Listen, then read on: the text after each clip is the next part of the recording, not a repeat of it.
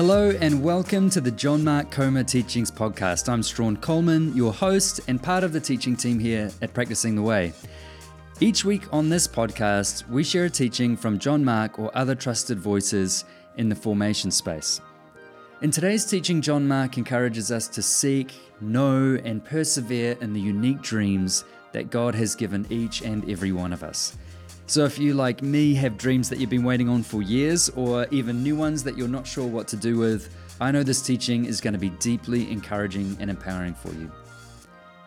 As you're listening, you may like to ask yourself the question What supernatural dreams has God put in my heart? Here's John Mark. Hey, um, tonight we are wrapping up our practice on discovering your identity and calling. And this is just something that I have been learning in my own journey of discovering my identity and my calling that I find helpful. And um, I think you will find it helpful as well. If not, come back next week, okay? Let's start off here in Genesis chapter 37. Take a look at verse 2. This is the account of Jacob's family line. Joseph, a young man of 17, I'm just saying, was tending the flocks. That could be your vocation, prophetic word over your life. I hope not.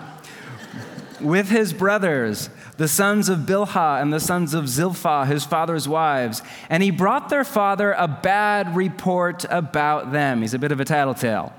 Now, Israel loved Joseph more than any of his other sons because he had been born to him in his old age, and he made an ornate robe for him. When his brothers saw that their father loved him more than any of them, they hated him and could not speak a kind word to him. And Joseph had a dream. And when he told it to his brothers, they hated him all the more. He said to them, Listen to this dream I had. We were binding sheaves of corn out in the field when suddenly my sheaf rose and stood upright, while your sheaves gathered round mine and bowed down to it. Now, like, before we read the next part, how would you feel if your little brother said that to you? Yeah, I have a little brother. No. His brothers said to him, Do you actually intend to reign over us? Will you actually rule us? In Hebrew, it means more like, You are an idiot. And they hated him all the more because of his dream and what he had said. But then he had another dream. And he did not learn from his mistake. He told it to his brothers. Listen, he said, I had another dream, and this time the sun and the moon and the 11 stars were all bowing down to me. When he told his father as well as his brothers, his father rebuked him and he said, What is this dream you had? Will your mother and I and your brothers actually come and bow down to the ground before you? His brothers were all jealous of him, but his father kept the matter in mind. Joseph was a dreamer, and God's people have always been dreamers. As long as God has been in relationship with people, he has been giving them dreams. And when I say dreams, I don't just mean literal dreams when you are asleep. That too, for sure, we believe in all of that. But I mean it in a much broader sense any kind of a vision for your future and the role that you are to play in the family of God, a prophetic word over your life from a family member or friend, or just a gut sense this is going to happen or that is going to happen, or an idea in your mind's eye that you just can't quite shake. Maybe your dream has to do with your career, the role that you want to play in the healing and the renewal of our city. Maybe it's not that at all. Maybe it has more to do with a relationship, marriage, or family, or a child. Maybe it has to do with your own character, the kind of man or woman that you want to grow and mature into. Maybe it has to do with a justice issue or problem in our day or our age, or business you want to start, or a church you want to plant, or you get the idea idea. But my guess is that on each and every one of you here, there is some kind of a dream deep in your heart. Maybe more than one, maybe two or three, or even more. And the odds are that at least some of that dream is from the Spirit of God. Because you see, dreams play a key role in our life. Without dreams, we would just get sucked into the tyranny of the urgent right into the vortex of the busyness and the digital distraction and the materialism of our day and age. We would just wander our way through life and squander it on trivia. But dreams have the potential to operate kind of like a roadmap for life, or at least like a compass to keep you and I on track. In the language of the self help world, they are how we, quote, start with the end in mind. Put into the language of our practice, dreams are how God leads us and how God guides us into our identity and calling, to be who God made us to be and do what God made us to do. But here's the thing dreams are a tricky thing to live with. Am I right? Because there is always a gap between the dream and the fulfillment of that dream. That gap might be a few days long, or a few months long, or a few years long, or a few decades long.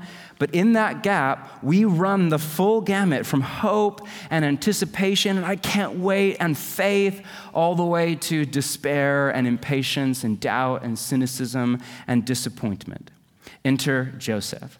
I would argue that Joseph's story is a paradigm for how you and I are to live and live well in that gap between the dream and the fulfillment of the dream. Because for Joseph, and my guess is it's the same for you, I know it's the same for me, that journey from dream to the fulfillment of the dream is anything but a straight line. It's more of a zigzag, it's two steps, three steps forward, two steps back. It's honestly a very long and most of the time a very hard road that in the end is worth it and in the middle is a pain in the butt.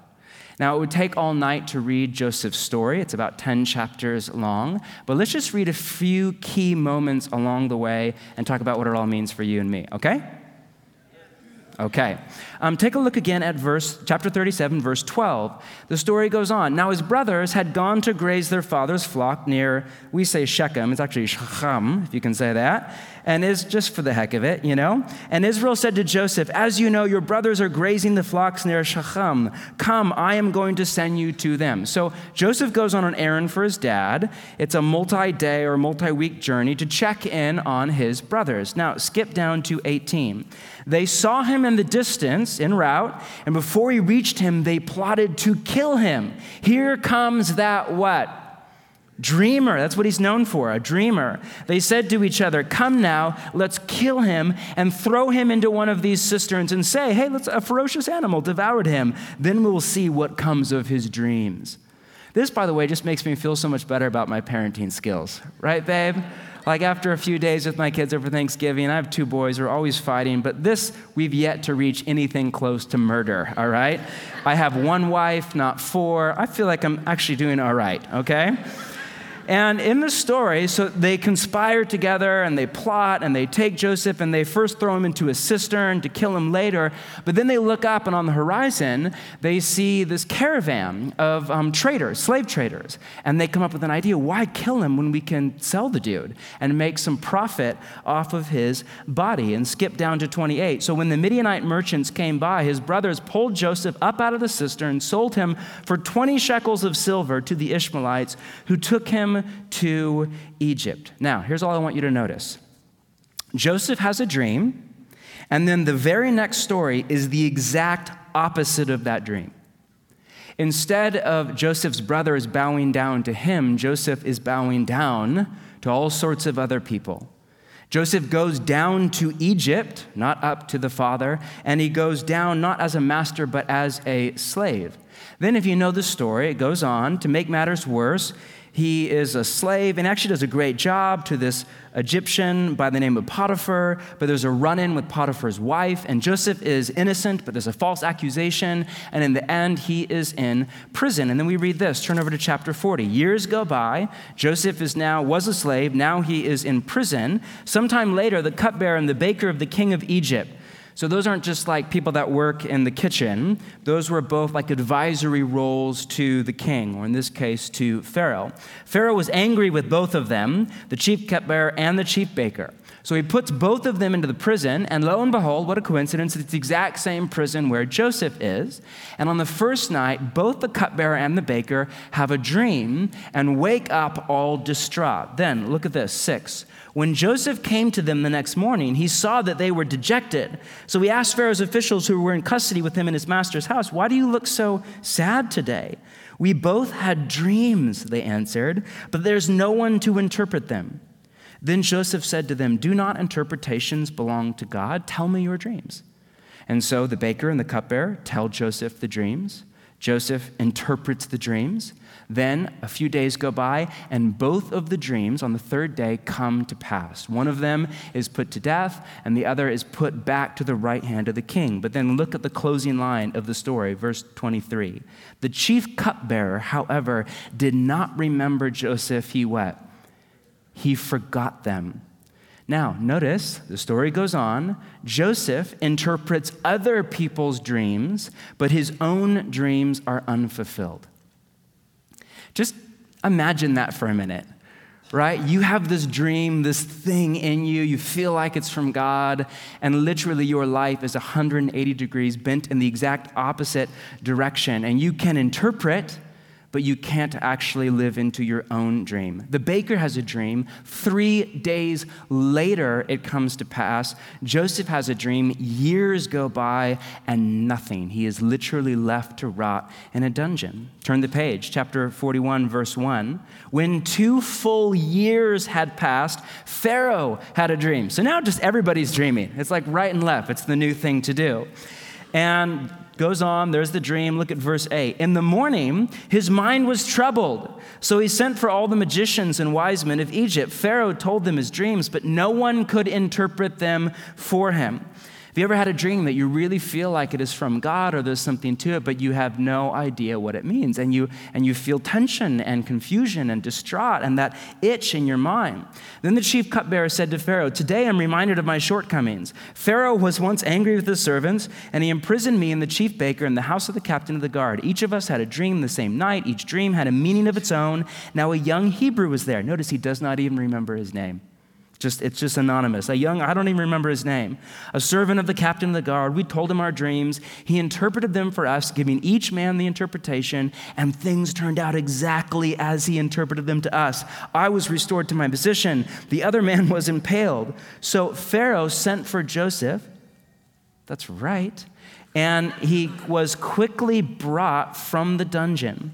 When he had shaved and changed his clothes, he came before Pharaoh. So there's a twist in the story. Out of the blue, out of nowhere, you go, if you're Joseph, you go from the dungeon to right in front of the most powerful man on earth at that time. And Pharaoh said to Joseph, I had a dream, and no one can interpret it. But I've heard it said, rumor is, that when you hear a dream, you can interpret it.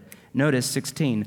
I cannot do it, Joseph replied to Pharaoh, but God will give Pharaoh the answer he desires. Okay, notice just for a moment, all of that cocky ego, it's all gone.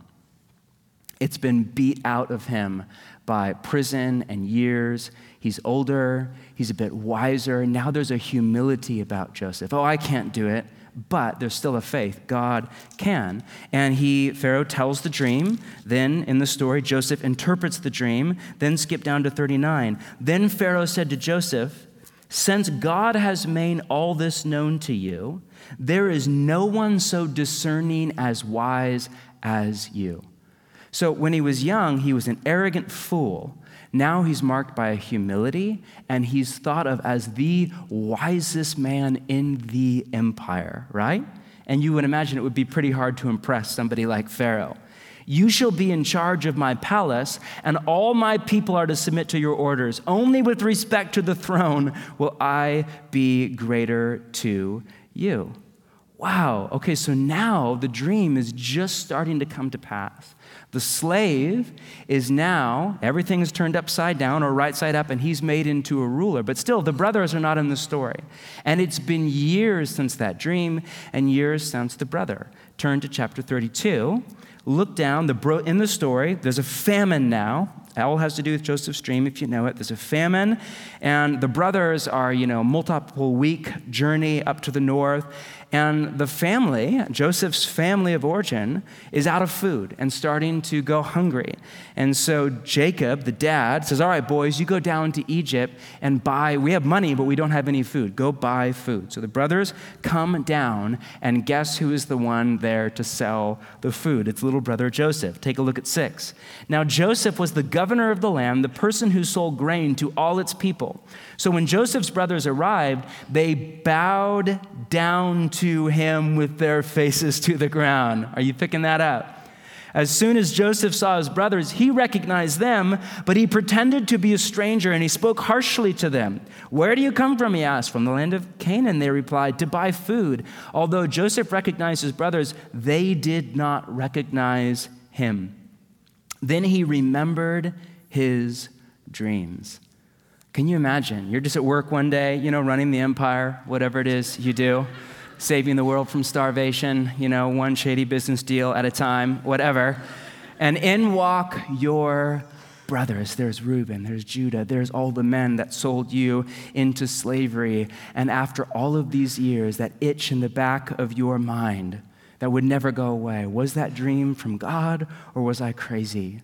Is there a God? Is God actually with me? Or am I all alone in the world? And then there are the brothers, next thing you know, bowing down in front of you, just like in the dream. Now, next in the story, there's a whole bunch of drama that we don't have time to get into. Turn over to chapter 43. Long story short, the brothers go back home, still no clue that was little brother Joseph.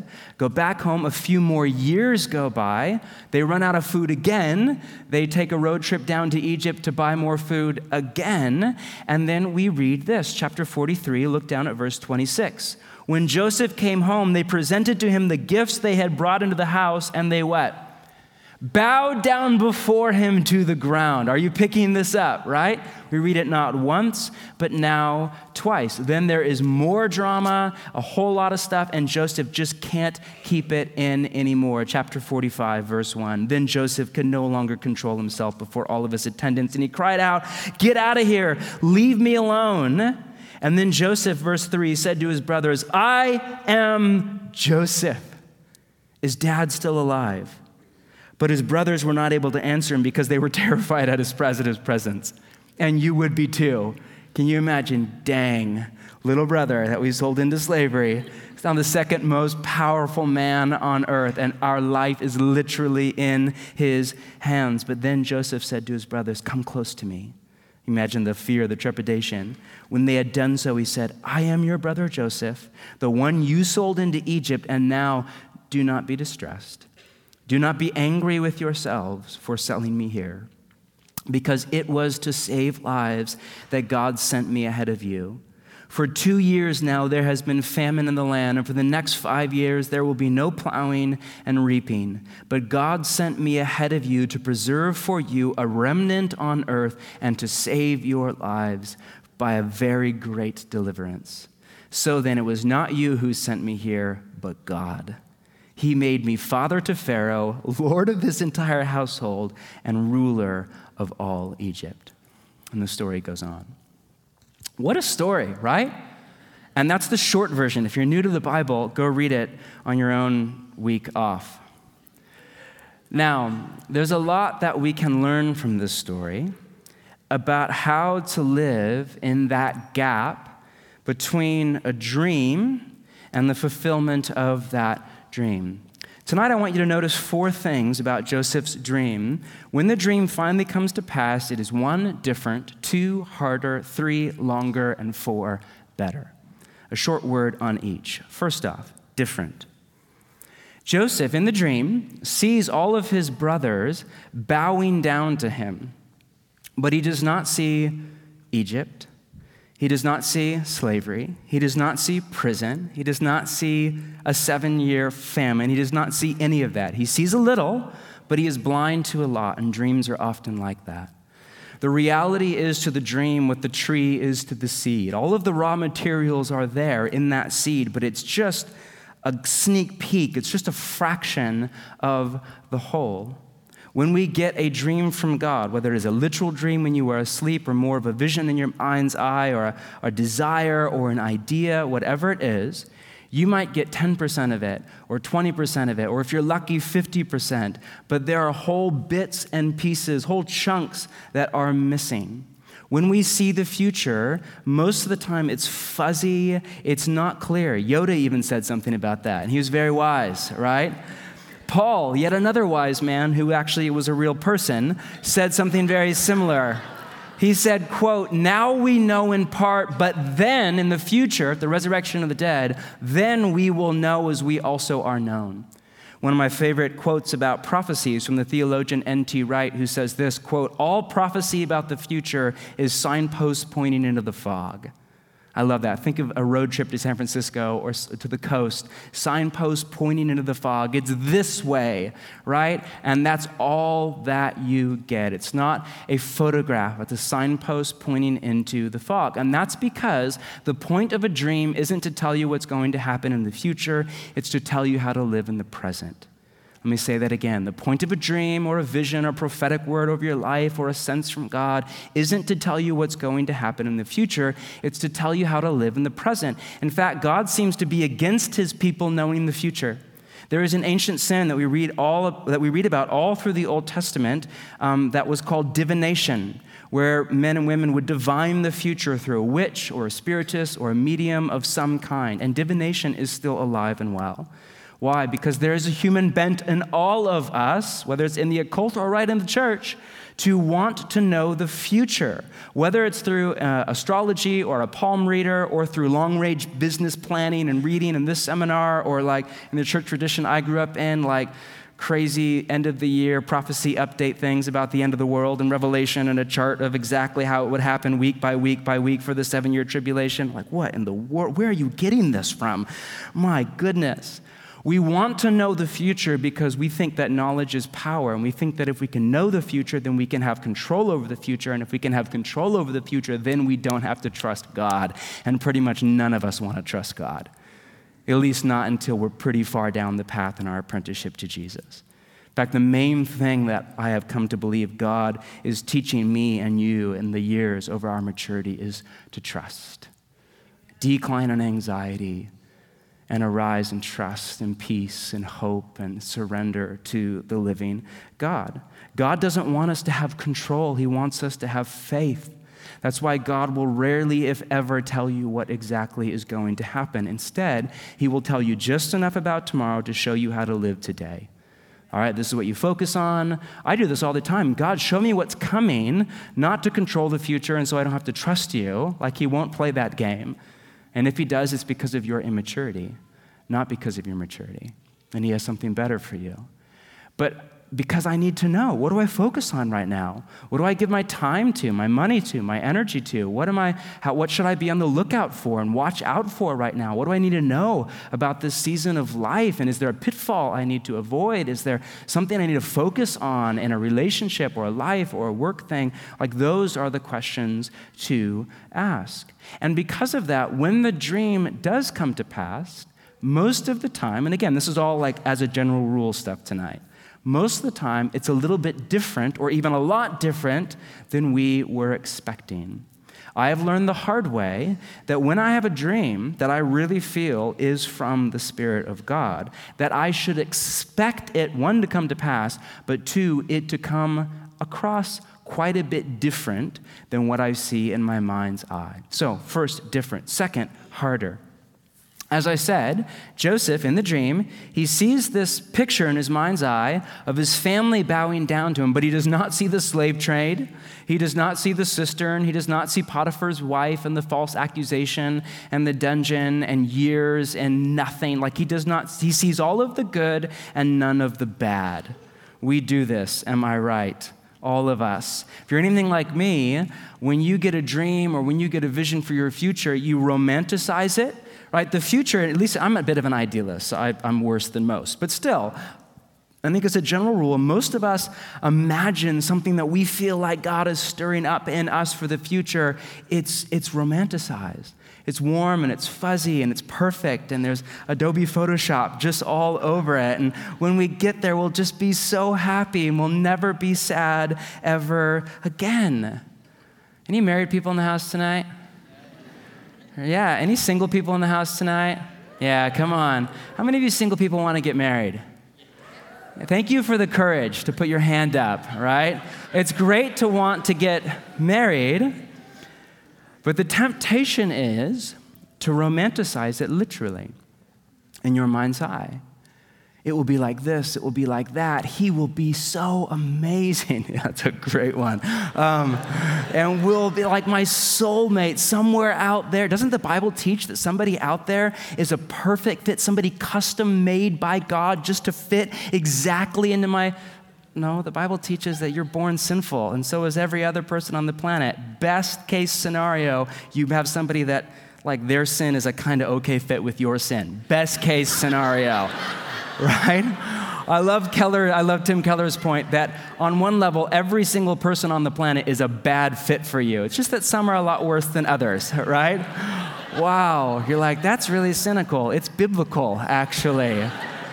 But we forget that the romantic, Hollywood esque thing. Honestly, the older I get, Tammy and I are reading a book about this right now, I think more and more is actually alive from the pit of hell. Because it is disillusionment and disappointment waiting to happen. There's a healthy kind of romance, um, an other centered, how can I think with creativity and love and a servant's heart to make this dinner or this experience or this picnic special for somebody I care about. And there is an unhealthy kind of romance. How can I get the next emotional high? How can I one up? How can I keep this alive? And uh, what if it was never made to be kept alive? What if God is doing something totally other in your life and in mine? You know what Paul writes about marriage? He writes, quote, "Those who marry will face many troubles in this life, and I want to spare you this." Call me cynical. That's a verse in the Bible, right? And all the married couples, you can't laugh right now, but you all know that's true. And honestly, I think that is one of the reasons why the divorce rate is through the roof right now. Because so many people go into marriage with stars in their eyes. And it's not that marriage is bad, marriage is good, it's that marriage is hard. And some sure are a bit harder than others, but I don't think anybody has it easy. And love, self sacrifice, love as defined by Jesus, which is self sacrificial love to put the good of another above your own, that is never easy and that will never come naturally to you. And that will ebb and that will flow.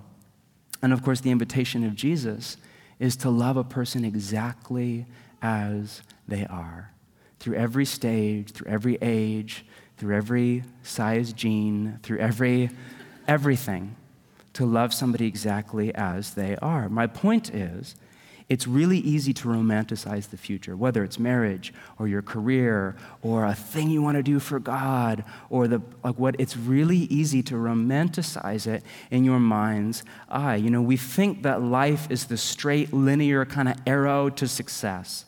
My therapist calls it the gospel of upward mobility.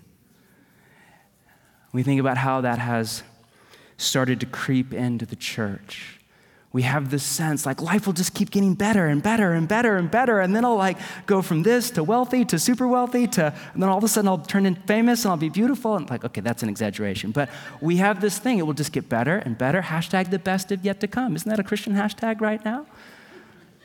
When the reality is yeah there's a bit of truth in that but life is not always exactly like that Last year, um, I wrote a novel, and like as a hobby in my free time, I wrote a novel for my three kids just to like nerd out and have fun. And, um, and I had no clue what I was doing. So I went off and I read a number of books about literary criticism.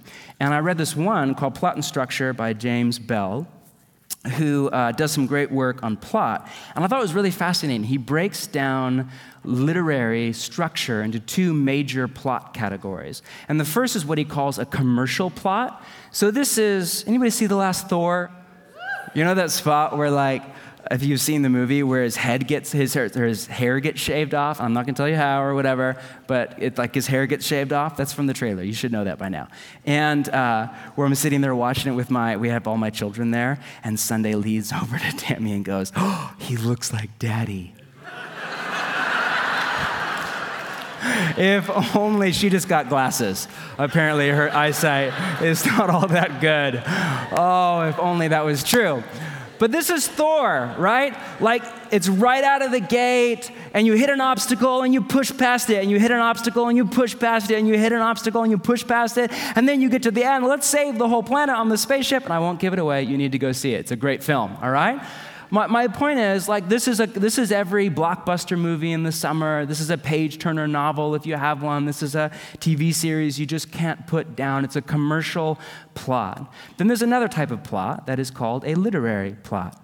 This is a Pulitzer Prize book, right? And if you read fiction, I read about a novel or two every single week, and I alternate back and forth between like a commercial kind of novel and a literary novel. And you get to the end of a literary novel, and it just it doesn't really end, it just stops. You know what I'm talking about? And you're just kind of sad. And you're like, wow, that was really smart. And I'm just super depressed now. And you're like, wait, what was the point of that? Like, and it's just kind of up and it's down, and it's more about the inner journey than it is about action, right? It's less about, let's go take on this alien, and it's more about like w- what is going on deep in your heart. And then sometimes the ending is hopeful, other times the ending is not. It's downbeat or it's ambiguous, or you, you kind of wonder why. Now, here's where I'm going with this Is the story of Joseph a commercial plot or a literary plot? What's it more like? It's far more like a literary plot, right? Especially if you keep reading, we ran out of time, all the way to the end of the story. And actually, his story is quite a bit better than most. In fact, if you really want to know how to read the Old Testament, even if you're not a reader, I would go read one or two Pulitzer Prize winners just to get a feel for how that kind of literature works and how a lot of those stories end. Honestly, one of the most helpful things you can do to make sense of the Old Testament is go read a few like really snobby literary works because the Old Testament is brilliant literature and you get to an end of a lot of the stories, and it's just kind of like this weird ending.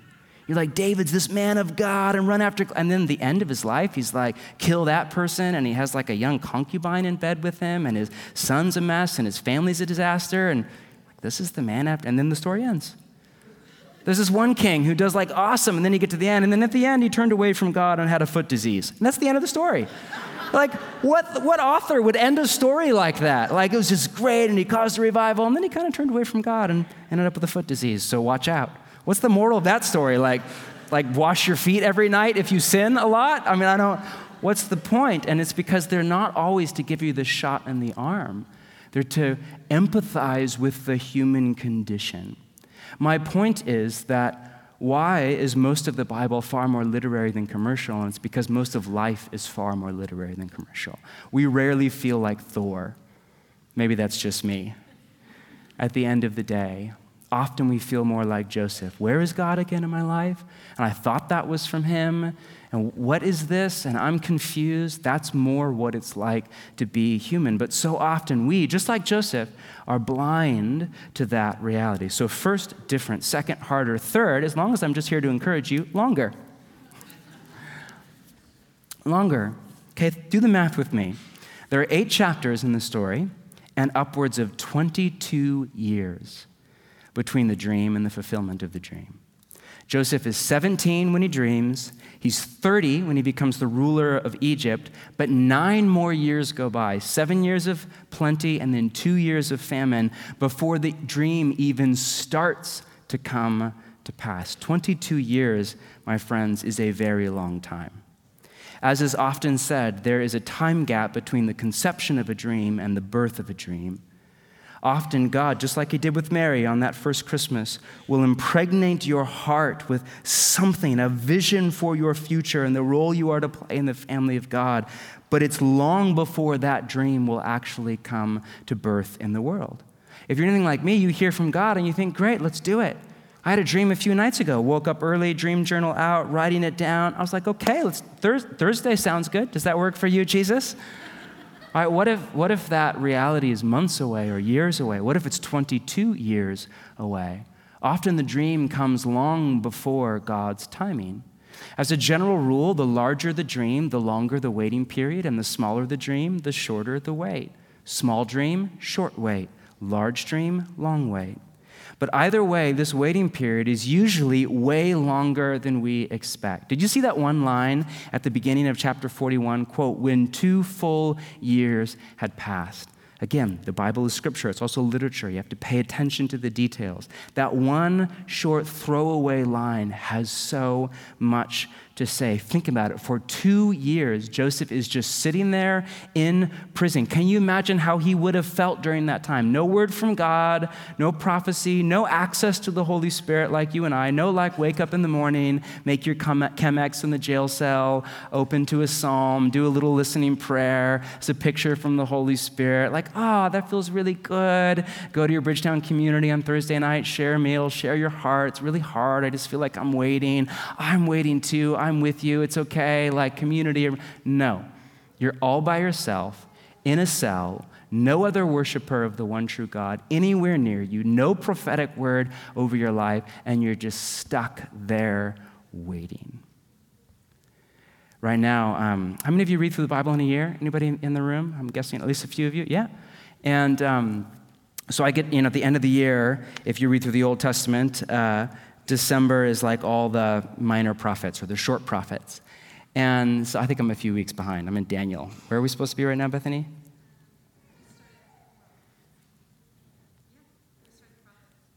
Yeah? So you're behind too. That makes me feel so much better. That makes me feel so much better.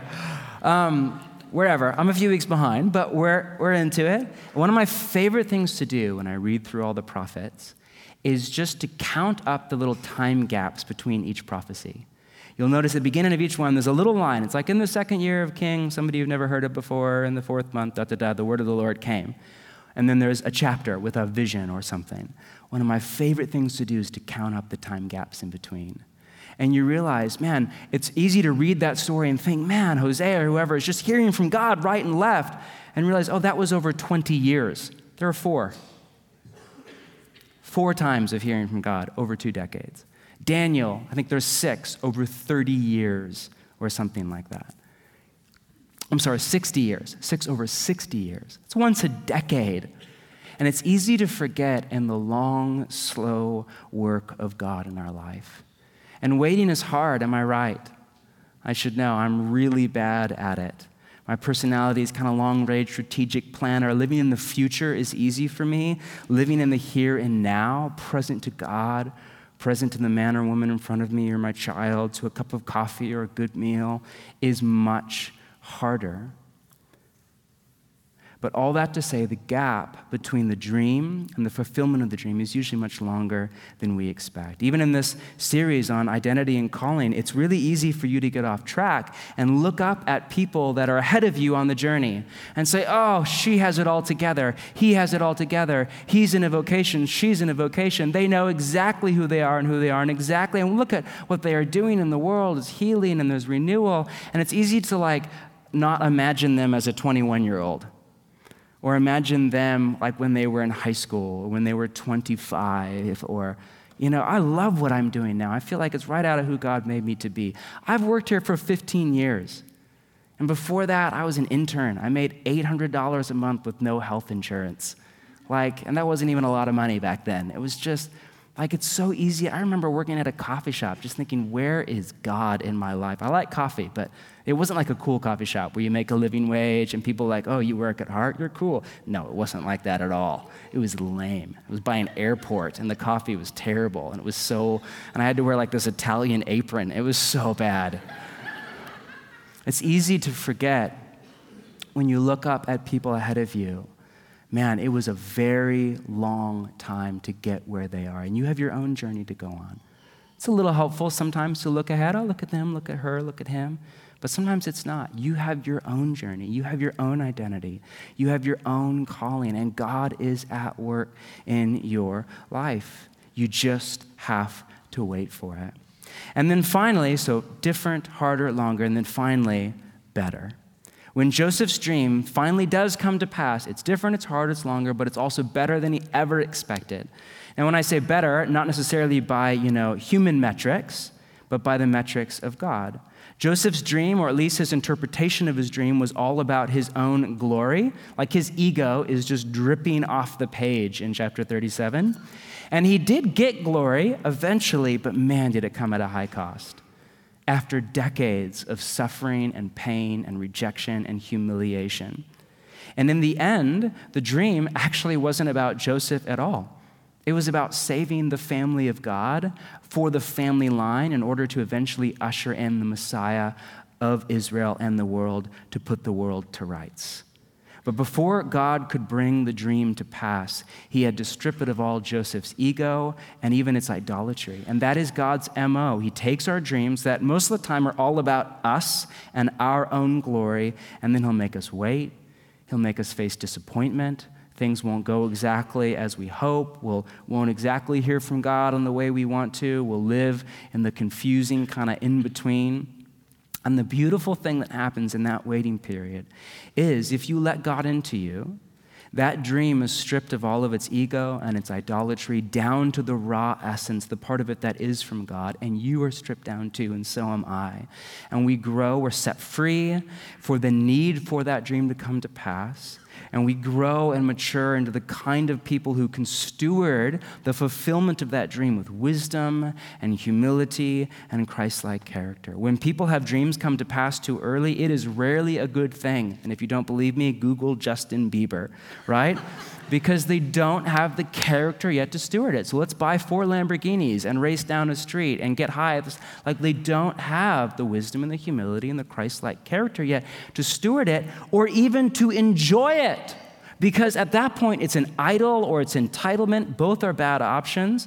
So, first, God has to deal with the idolatry of the dream because often the dream becomes our God rather than a gift from God. We want the dream more than we want the God who is the giver of the dream. We think that the dream will satisfy us and make us content when no dream can do that. No marriage can do that. No career can do that. No whatever can. Only God can do that. And you don't have to wait for that in the future. That is available to you right here and right now. This morning I was thinking about that line in Philippians I can do all things through Christ who strengthens me. People tear that out of context and leverage it as some little self help line for I can do this thing, or I can get a wife, or I can start a business, or I can make money, or I can plant a church, or whatever. And in context, what is he writing about? If you know Philippians, he's writing about contentment. And he's saying, I've been poor and I've had plenty of money, and I have learned to be content in any and all circumstances. Quote, I can do all things through Christ who strengthens me. You want to know what's way harder than starting a business or having faith or raising money or whatever your mountain is, whatever your Goliath is, is being content in the here and now. And the one and only way to do that is through Christ Jesus who strengthens me in the here, in the now, whether you're in your dream job or you are some dead end minimum wage thing that you are just God save me. Whether you're brand new and you can't wait to go to work every morning, or you've been there for a while and you're dead tired. Whether your marriage is a dream come true or something else. Whatever it is, wherever you're at, you can do all things through Christ who strengthens you. You can be content. You have everything you need to live the way of Jesus, to live what Jesus called life to the full, right here, right now. 17 years old in high school, 82 years old, a gal I was chatting with this morning, and nearing the end of your health. You, you have everything you need right here, right now. And you can do this through Christ Jesus. There's no other way, who strengthens you. But God will often let you sit there and wait, and He'll often even let that dream die in order to free your heart from its need for the dream to come to pass, for its idolatry, to bring you to a place where you are content with God Himself, with food and with clothing. And anything else, you say, I have shelter, I have a heater, I have a community, I, have tr- I can read, I can write, I have a job where I make money. Like anything else is all bonus. And then at that point, you're finally ready for the fulfillment. And you're ready to enjoy it as a gift. You're full of gratitude. All the entitlement is gone and you're ready to steward the dream or the fulfillment of the dream with wisdom and humility and Christ like character. That's why dreams so often go through the cycle of death, burial, and resurrection, just like Jesus. There's a death to the dream, an Abraham and an Isaac kind of moment. There's often a burial. You just feel it's over and dead. But then, frequently, not always, frequently, if the dream is from God, there is a resurrection. But when it comes back to life, it is never the same. It's better. Not better by our human metric system, but better in all the ways that matter most. And we find that it was more than worth the wait. So, to recap different, harder, longer, better sounds like a Nike advertisement, but actually, I would argue it's a biblical theology of dreams. In fact, I would argue that you could lay this template over pretty much any character or any dream in the Bible. Moses and his dream of the Exodus, Paul and his dream of apostle to the Gentiles, David and his dream for the temple, or whatever it is. As I said before, God's people have always been dreamers. To end, and uh, Gerald is en route up here to lead us in a little bit of listening prayer. But I think this weekend is just a call to dream and to dream well. Dream way bigger than just the tired, old, uncreative American dream. Don't dream about yourself. I mean, dream about the role you are to play and the sure, but don't dream about like a bigger house or a new car or a new cell phone or whatever it I mean, there's nothing wrong with that stuff, but dream into your identity and your calling. Open up your mind's eye and even your heart to the Holy Spirit and allow God to drip deep into you a dream. And when it's different, trust God. That's what he's after is your trust. That's where freedom comes. When it's harder, don't give up. Man, so many people never experience the fulfillment of a dream because they bail way before. You just don't give up. Just give it, wait, go. When it's longer, wait. We inherit the promises in the language of Hebrews through faith and patience. Faith. Some of you, that's a word for you tonight. Faith and patience is the need of the hour. And when it's better, call all of your friends and throw a party. And the best thing about a dream coming to pass is not a dream coming to pass, it's that you have been changed through the process of dreaming. One of the most important things in that story is that Joseph's brothers don't even recognize him. That's what God will do with you and your transformation. If you open up your life to His dream and you wait, and decades often go by, not months, decades, God will transform you and people won't even recognize you and it will be a beautiful thing. Let's stand and pray. As someone who's had a lot of dreams in my life, and some that are long held and I've been waiting on, I found that message deeply encouraging. I love something John Mark said earlier in his message. The point of a dream or a vision or a prophetic word over your life or a sense from God isn't to tell you what's going to happen in the future, it's to tell you how to live in the present. Later, he says, it's to draw us near to God. And in the end, there, John Mark encourages us to dream with God into our identity and our calling, to open our mind's eye and even our heart to the Holy Spirit, to allow Him to sow something deep within us and to trust Him. So, we're just going to take a moment right now to open our hearts and minds to God. It might be about a an old dream or vision or word, or it might be to receive something new. And we're just going to take half a minute to take a few deep breaths, open ourselves up to God, and allow Him to place His dreams within us. Let's do that now.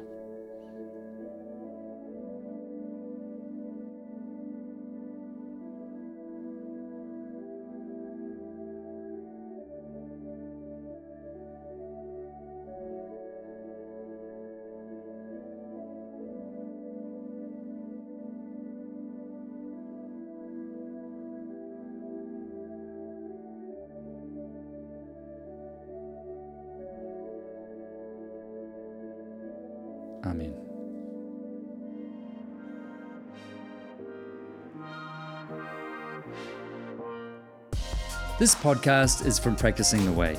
We develop resources to help churches and small groups apprentice in the way of Jesus.